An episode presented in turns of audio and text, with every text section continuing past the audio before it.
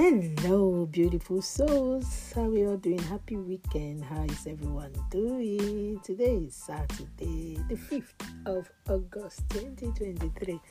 I believe we're all doing well, everybody. How are we enjoying the holidays, and I know God is keeping us in one piece. I just want to read something for us that I read during my devotion this morning, and it really touched me. He said, If you want to become a millionaire, you will contend with the demons that contend with millionaire. Hmm.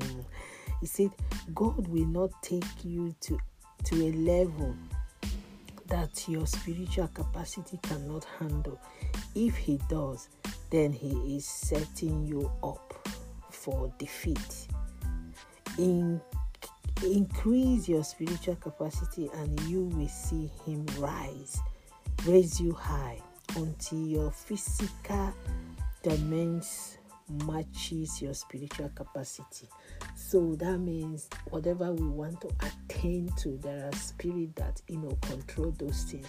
So if you're able to pray and summon those, you know, those spirit, those you know obstacle and whatever you know that camp around what you are you're aiming to get or you're praying for God to give to you, if you're able to summon them, God, you know, will definitely, you know, do that that you're asking for and he will give you the strength. I think once he sees that, you know, you are ready and your spirit and soul and body is ready for all those things to pull through, he will give you the strength that you need. So today, as from today, just know that you know if you want to be a millionaire you get ready to contend with the demons and the spirit you know that contend with millionaire and i believe you know we'll be able to do that and as you do it believe god that he has set you up you know for good thing coming your way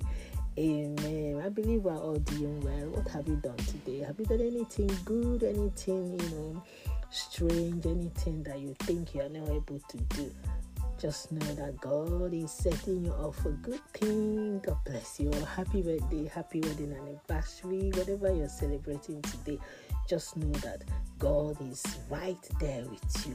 And for those that have lost their loved ones, we ask that the Lord comfort and console families in Jesus' name. Remember your remedy to remedize. Very, very important. And in case you've not given your life to Christ, what are you waiting for? Give your life to Him and watch Him do the unthinkable in your life. And on that note, remember at the end of the tunnel, light always show forth. So keep bouncing and basking in the Lord. By the way, it's your girl Comfy 69, just telling you that God loves you and He cares for you. Remain blessed and enjoy the rest of the weekend.